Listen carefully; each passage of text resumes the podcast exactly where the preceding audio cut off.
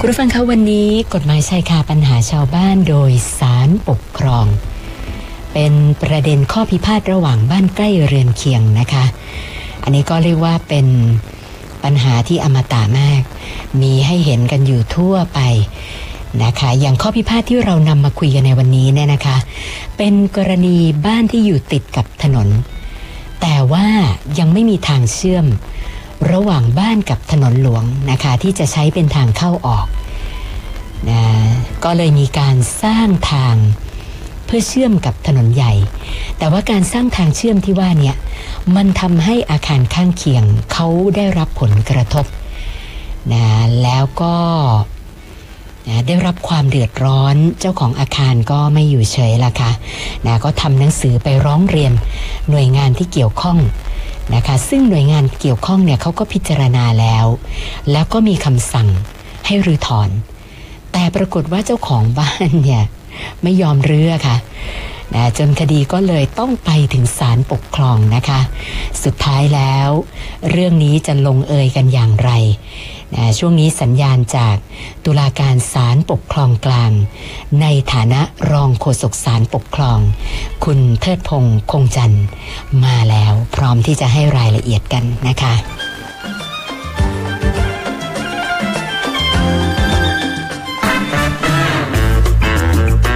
กฎหมายชายคาปัญหาชาวบ้าน โดยสารปกครอง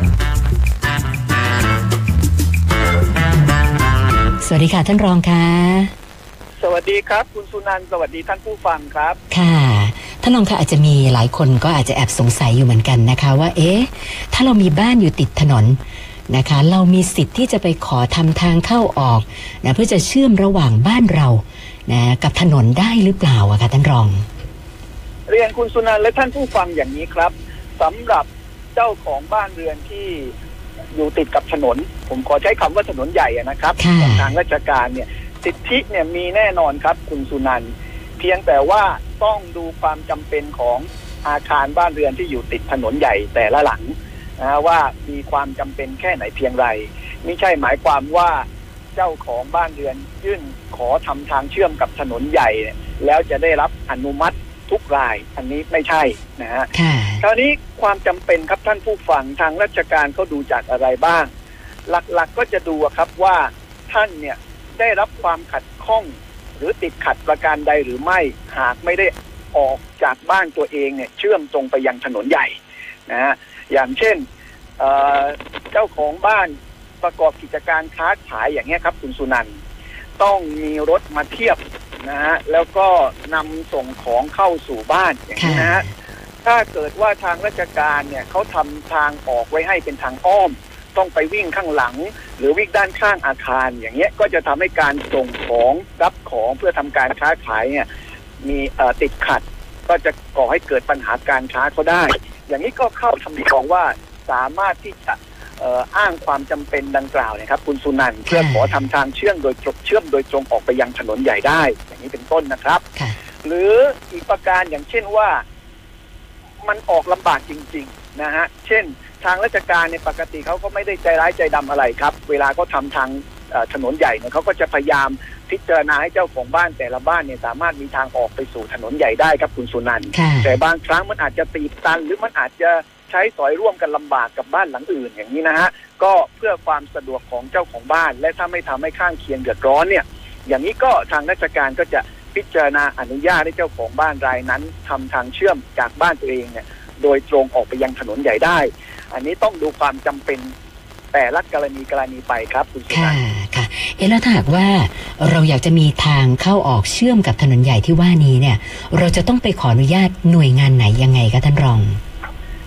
สำหรับหน่วยงานที่อนุญาตกับท่านผู้ฟัง ผมจะเรียนอย่างนี้ว่าถนนหลักๆที่เราใช้กันอยู่นะฮะมันก็จะมีสองอย่างด้วยกันก็คือหนึ่งทางหลวงแผ่นดินนะฮะก็คืออันนี้ก็คือกรมทางหลวงเนี่ยเป็นหน่วยงานดูแลรับผิดชอบนะอย่างเช่นพวกถนนวิภาวดีรังสิตถนนสายเอเชีย 304 อะไรพวกนี้ครับคุณสุนันท์สายหลักๆ อันนี้คือกรมทางหลวงรับผิดชอบ ก็จะต้อง ถ้าบ้านท่านอยู่ติดกับถนนเหล่านี้นะครับ ถ้าท่านประสงค์จะขอทำทางเชื่อมโดยตรงออกไปยังถนนใหญ่ ที่กรมทางหลวงดูแลรับผิดชอบ ท่านก็ต้องยื่นคำร้องขออนุญาตต่ออธิบดีกรมทางหลวง หรือเจ้าหน้าที่ที่อธิบดีกรมทางหลวงมอบหมาย อันนี้คือประเภทแรกนะฮะ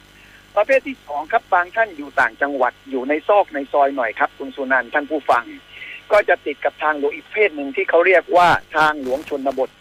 อันนี้ก็เป็นอธิบดีกรมทางหลวงชนบท เป็นผู้ดูแลรับผิดชอบอยู่นะฮะค่ะก็จะต้องยื่นคำร้องขออนุญาตต่ออธิบดีกรมทางหลวงชนบท หรือเอ่อเจ้าหน้าที่ที่อธิบดีกรมทางหลวงชนบทมอบหมายนะฮะคราวนี้สาระสำคัญครับก็คือว่าทำไมต้องให้มีการอนุญาตจากราชการด้วย เพราะเอ่อเจ้าของบ้านก็อาจจะเห็นว่า ที่ดินหน้าบ้านเขาที่เขาจะสร้างเนี่ยก็เป็นที่ดินส่วนตัวของเขาครับคุณสุนันท์นะฮะเขามีกรรมสิทธิ์ในที่ดินเขาจะทำอะไรก็ควรจะเป็นสิทธิ์ของเขาค่ะดังนั้นเนี่ยความสะดวกเนี่ยเขาอยากจะทำทางเชื่อมออกโดยตรงไปเลยเนี่ยทำไมต้องขออนุญาตราชการด้วยนะฮะราชการมายุ่งอะไรกับที่ดินส่วนตัวเขาค่ะผมเรียนท่านผู้ฟังอย่างนี้ครับว่าโดยสภาพมันเห็นได้อยู่ในตัวครับว่า ถ้าแต่ละคนเจ้าของบ้านแต่ละหลังที่บ้านอยู่ติดถนนหลวงเนี่ยนะฮะ จะทำทางเชื่อมกันหมดทุกหลังเนี่ย เพื่อความสะดวกตัวเองเนี่ย โอ้โห ปัญหาความปลอดภัยย่อมเกิดแน่นอนถูกไหมครับ คุณสุนันท์จริงค่ะเพราะเพราะว่าคนที่ใช้ถนนหลวงเนี่ยขับไปก็ต้องระแวงตลอดเวลามีครับทางออกไม่เยอะรู้จะมากมีใช่ครับ ไม่รู้จะออกมาจากบ้านไหนมาตัดหน้าเรานะฮะค่ะส่วนผู้ที่ทำทางเชื่อมออกจากบ้านตัวเองเนี่ยนะครับ ก็ไม่รู้ว่าหลังไหน เส้นไหนที่เชื่อมออกมาจะไปชนกับถนนใหญ่นะค่ะฮะ ซึ่งทางราชการเนี่ยไม่สามารถที่จะขอให้อ่าปล่อยให้เกิดปัญหาเช่นนั้นได้ครับคุณสุนันท์เพราะมันเกี่ยวข้องกับเรื่องความปลอดภัยในชีวิตและทรัพย์สินของประชาชน ดังนั้นเนี่ยฮะกฎหมายจึงต้องกำหนดให้อยู่ในความดูแลรับผิดชอบและการอนุญาตของเจ้าหน้าที่ก่อนเท่านั้นค่ะนะฮะเพื่อพิจารณาเรื่องความปลอดภัยเป็นสำคัญครับ อันนี้ค่ะจึงเป็นที่มาว่าทำไมต้องมีการ ได้รับอนุญาตจากเจ้าหน้าที่เสียก่อนถึงจะทำทางเชื่อมได้ครับคุณสุนันท์ครับ ถ้าอย่างนั้นคงต้องขอลงรายละเอียดอีกสักนิดหนึ่งค่ะท่านรองว่า แล้วหลักเกณฑ์ในการขออนุญาตที่จะทำทางเชื่อมระหว่างบ้านเรากับถนนหลวงเนี่ย ไม่ทราบราชการเขากำหนดไว้ยังไงบ้างคะผมขออนุญาตเรียนท่านผู้ฟังเป็นง่ายๆสามข้อประการสามข้อแค่นี้ครับท่านผู้ฟังครับ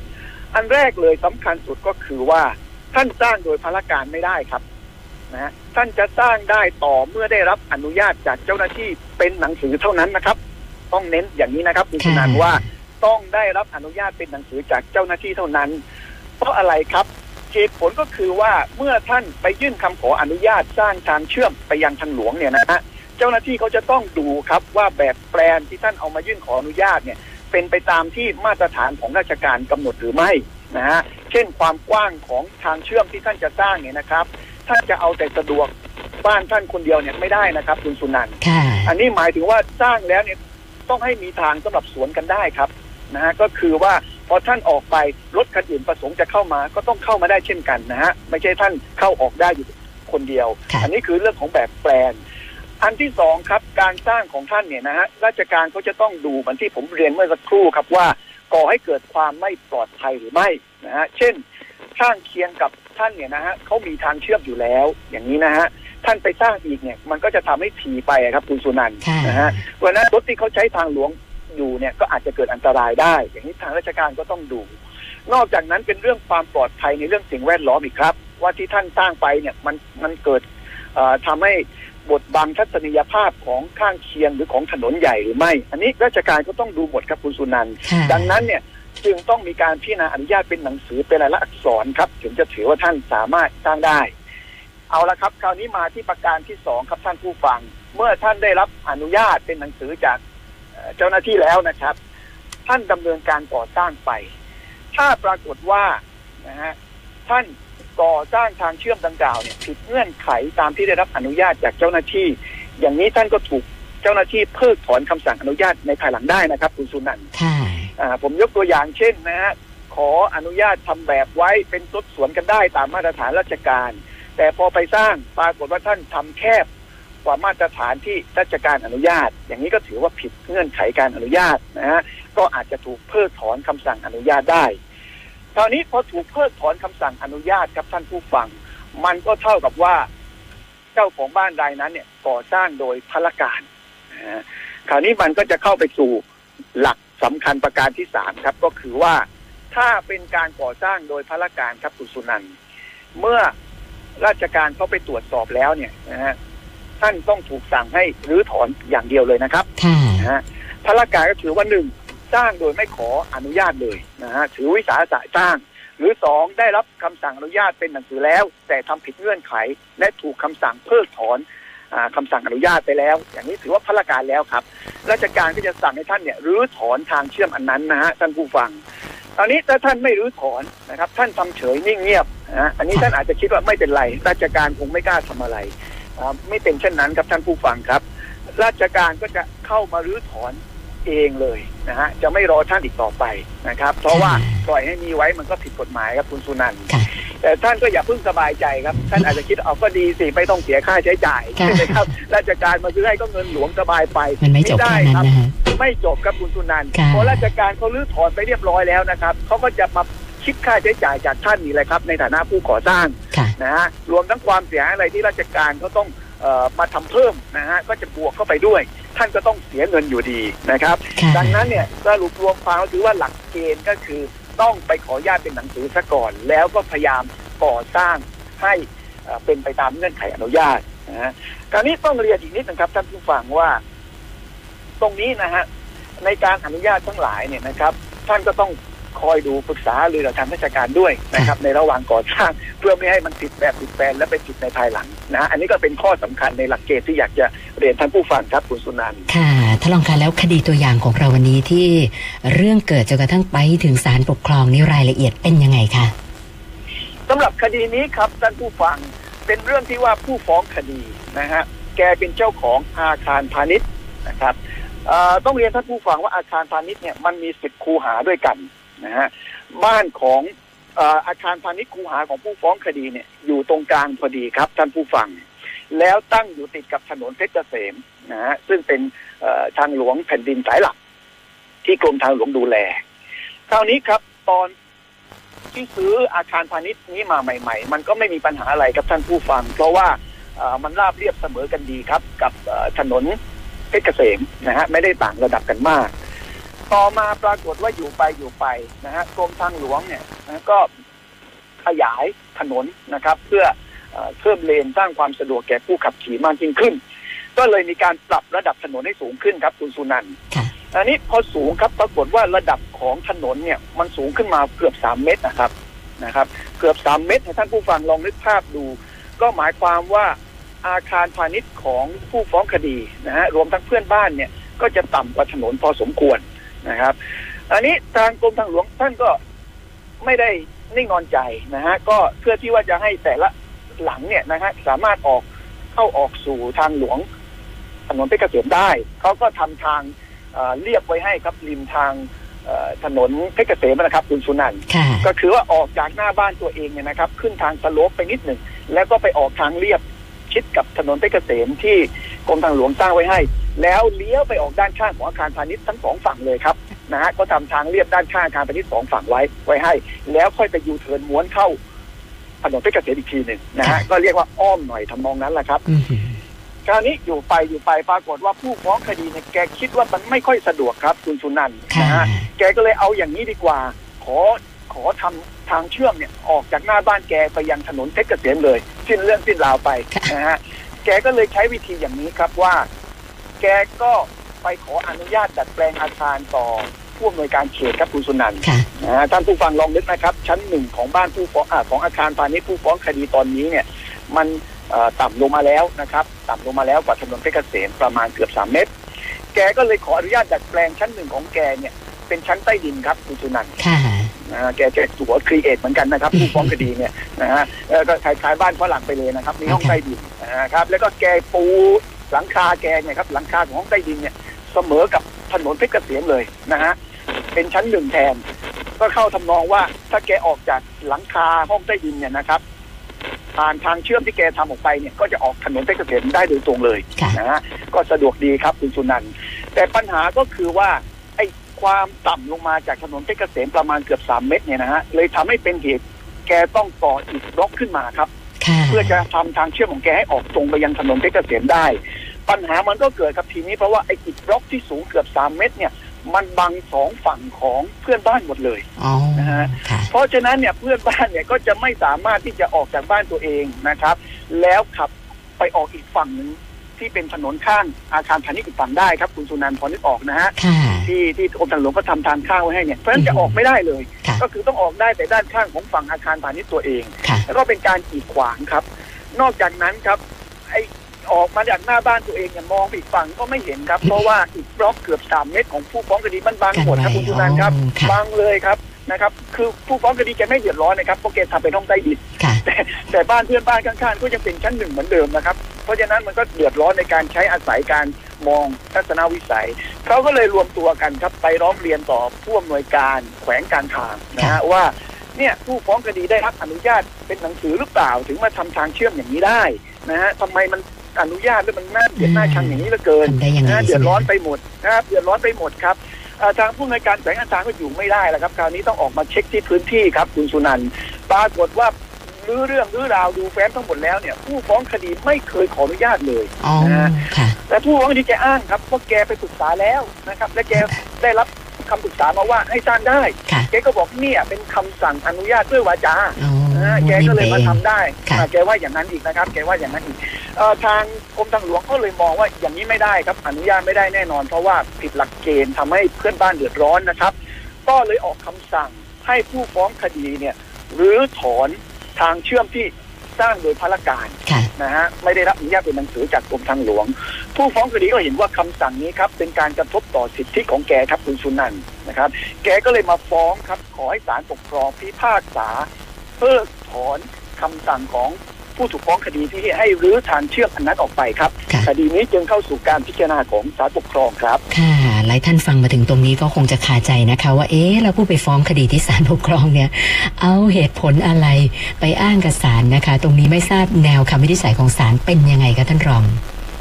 คดีนี้ครับเมื่อเข้าสู่การพิจารณาของศาลศาลปกครองสูงสุดครับท่านผู้ฟัง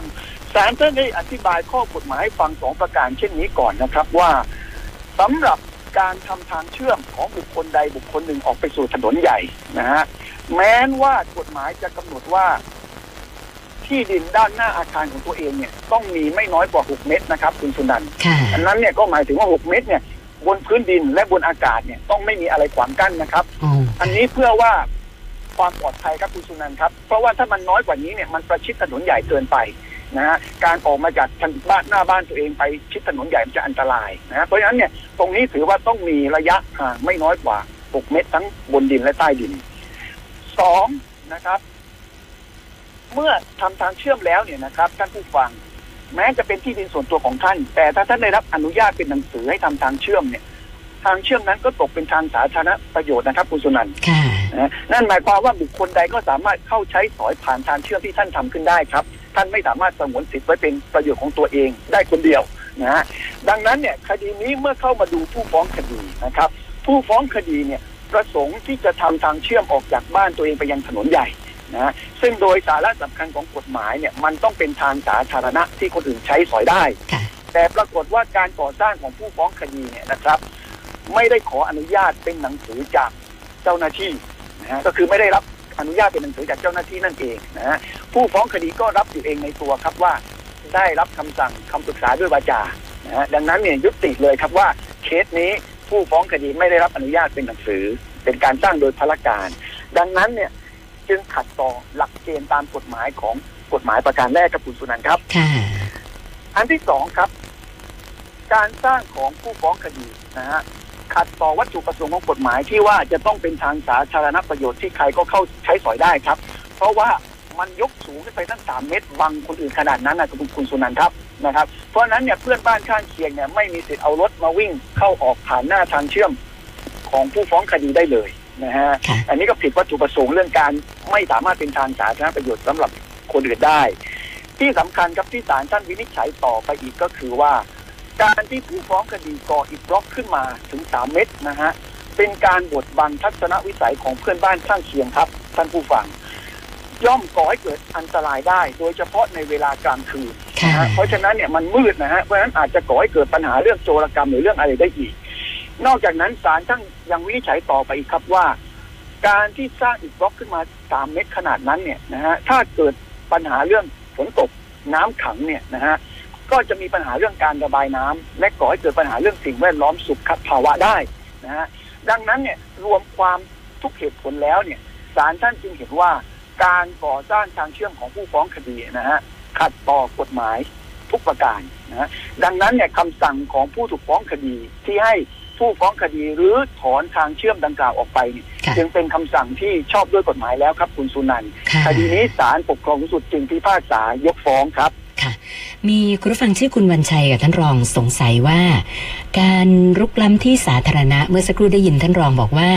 อ่าถ้าเจ้าหน้าที่เข้าไปดำเนินการรื้อถอนเนี่ย จะต้องมีการเรียกค่ารื้อถอนจากผู้ที่ลุกล้ำด้วยนะคะแต่เขาบอกว่าครับอ่าเขาติดตามข่าวการรุกล้ำที่ริมคลองในกรุงเทพมหานคร ปรากฏว่าทางกรุงเทพมหานครต้องไปจ่ายชดเชยให้ผู้ที่ลุกล้ำอีกต่างหากเขาก็เลยไม่เข้าใจว่าทำไมมันเป็นอย่างนั้นล่ะคะ เอ่อถ้ากรณีตามกฎหมายนะครับเอ่อเข้าใจว่าเป็นกฎหมายการเดินเรือในน่านน้ำไทยเนี่ยนะครับ ค่ะ ให้อำนาจกับเจ้าท่านะฮะดูแลเอ่อมีให้บุคคลใดปลูกสร้างอาคารลุกล้ำนะครับ โดยไม่ได้รับอนุญาต ค่ะ คราวนี้ต้องเรียนกฎหมายหลักกฎหมายคุณวันชัยฟังนิดหนึ่งครับว่า ในมุมของกฎหมายนะครับ บุคคลใดเนี่ยก็ตามไม่สามารถก่อสร้างสิ่งปลูกสร้างลุกล้ำคลองลำน้ำอันใดได้ทั้งสิ้น ถ้าไม่ได้รับอนุญาตจากเจ้าท่า ดังนั้นเนี่ยมันจะเป็นการก่อสร้างที่ผิดกฎหมายอยู่แล้วนะครับค่ะคราวนี้ขั้นตอนการรื้อถอนนะครับ มันจะเปลี่ยนแปลงเป็นสองขั้นตอนอย่างที่ผมเรียนเมื่อสักครู่ ก็คือหนึ่งเจ้าหน้าที่ก็จะออกคำสั่งให้ผู้ลุกล้ำเนี่ยรื้อถอนไปก่อนภายในระยะเวลานะครับ ก็คือใช้เงินของเออบุคคลนั้นนั่นแหละฮะรื้อถอนไปก่อน แต่ถ้าไม่รื้อถอนนะฮะทางราชการก็ไม่สามารถที่จะให้อยู่ต่อไปได้ เพราะจะกีดขวางการใช้ประโยชน์ของบุคคลอื่น ราชการก็จะเข้าไปรื้อถอนเองอย่างที่เรียนนะฮะค่ะแล้วก็ไป คิดเงินค่าใช้จ่ายทีหลังนะครับ คราวนี้เนี่ยนี่คือการรื้อถอนสิ่งปลูกสร้าง คราวนี้ในส่วนของชดเชยครับ คุณวันชัยคุณสุนันนะฮะมันจะเป็นกรณีที่ว่าการรื้อถอนของเจ้าหน้าที่เนี่ยนะฮะถ้าก่อให้เกิดความเสียหายอันใดนะครับ นอกเหนือไปจากอำนาจหน้าที่ที่เจ้าหน้าที่เนี่ย มีอำนาจรื้อถอนได้เนี่ยอันนั้นต้องว่าไปเป็นกรณีกรณีครับคุณสุนันท์ค่ะนะฮะค่ะเช่นรื้อถอนโดยรุนแรงเกินสภาพความจำเป็นนะฮะและก่อให้เกิดความเสียหายกับทรัพย์สินอื่นของเขาโดยไม่สมควรอย่างเงี้ย อันนั้นเขาก็มีสิทธิ์ที่จะเอ่อขอค่าชดเชยได้นะครับในในส่วนนั้น แต่ไม่ได้หมายความว่าการที่ทางราชการเนี่ยเข้าไปรื้อถอนทั้งหมด กรณีที่เจ้าของเนี่ยไม่รื้อถอนเนี่ยแล้วทางราชการต้องเสียเงินได้ด้วยเนี่ยเอ่อกฎหมายคงไม่ได้หมายความเช่นนั้นนะฮะค่ะอันนี้คือใช้เฉพาะกรณีรื้อถอนแล้วมันทำให้เสียหายเกินความจำเป็นเท่านั้นเอง ซึ่งต้องต้องไปพิสูจน์ความเสียหายกันเป็นกรณีกรณีครับคุณสุนันท์ค่ะสำหรับคดีตัวอย่างที่นำมาเล่าสู่กันฟังวันนี้นี่ท่านรองอยากจะฝากข้อคิดอะไรปิดท้ายสักหน่อยไหมคะ ผมเรียนท่านผู้ฟังเป็นข้อคิดนิดหนึ่งครับว่า ที่ดินของเรานะฮะมันเป็นทรัพย์สินของเราแน่นอน อันนี้ไม่มีใครเถียงครับ คุณสุนันท์ท่านผู้ฟังค่ะนะเรามีสิทธิ์ใช้สอยประโยชน์ในที่ดินของเราเต็มที่ครับ แต่บางครั้งบางกรณีถ้าเกิดการใช้สอยที่ดินของเราเนี่ยอาจจะก่อให้เกิดผลกระทบต่อส่วนรวมนะฮะอย่างเช่นกรณีนี้ครับ ที่ท่านประสงค์จะทำทางเชื่อม บนที่ดินของท่านเองนี่แหละครับ หน้าบ้านเนี่ยนะฮะแต่ผลกระทบต่อส่วนรวมมันอาจจะเกิดขึ้นได้ในเรื่องความปลอดภัย อันนี้ท่านต้องเข้าใจครับว่าทางราชการเนี่ยจำเป็นที่จะต้องเข้ามาดูแลผลกระทบตรงนี้นะฮะไม่ใช่เพื่อประโยชน์ใครละครับ ก็เพื่อประโยชน์ของประชาชนเป็นส่วนรวมเช่นกันนะฮะก็คือเรื่องความปลอดภัยของผู้ใช้ถนนทั้งหลายนะฮะที่สัญจรผ่านทางเชื่อมหน้าบ้านท่าน เพราะฉะนั้นอันนี้ก็เพื่อที่ว่าท่านจะได้เข้าอกเข้าใจครับว่า ไม่ใช่ว่าเป็นที่ดินของเราแล้ว เราจะทำอะไรได้เสียทั้งหมดนะฮะถ้าจะทบต่อส่วนรวมท่านต้องให้ทางราชการเห็นชอบหรืออนุญาตไว้ก่อน ซึ่งอันนี้ก็เป็นหลักกฎหมายทั่วไปที่ กฎหมายปกครองจะให้ราชการเข้ามาดูแล ในส่วนที่ผลกระทบต่อส่วนรวมครับคุณสุนันท์ครับค่ะค่ะวันนี้ต้องขอบพระคุณท่านรองโฆษกสารปกครอง คุณทัดพงษ์คงจันทร์นะคะ มาพูดคุยให้ความรู้กับพวกเรานะคะ ขอบพระคุณมากค่ะท่านรองค่ะขอบคุณครับ สวัสดีคุณสุนันท์สวัสดีท่านผู้ฟังครับ กฎหมายชายคาปัญหาชาวบ้าน โดยสารปกครอง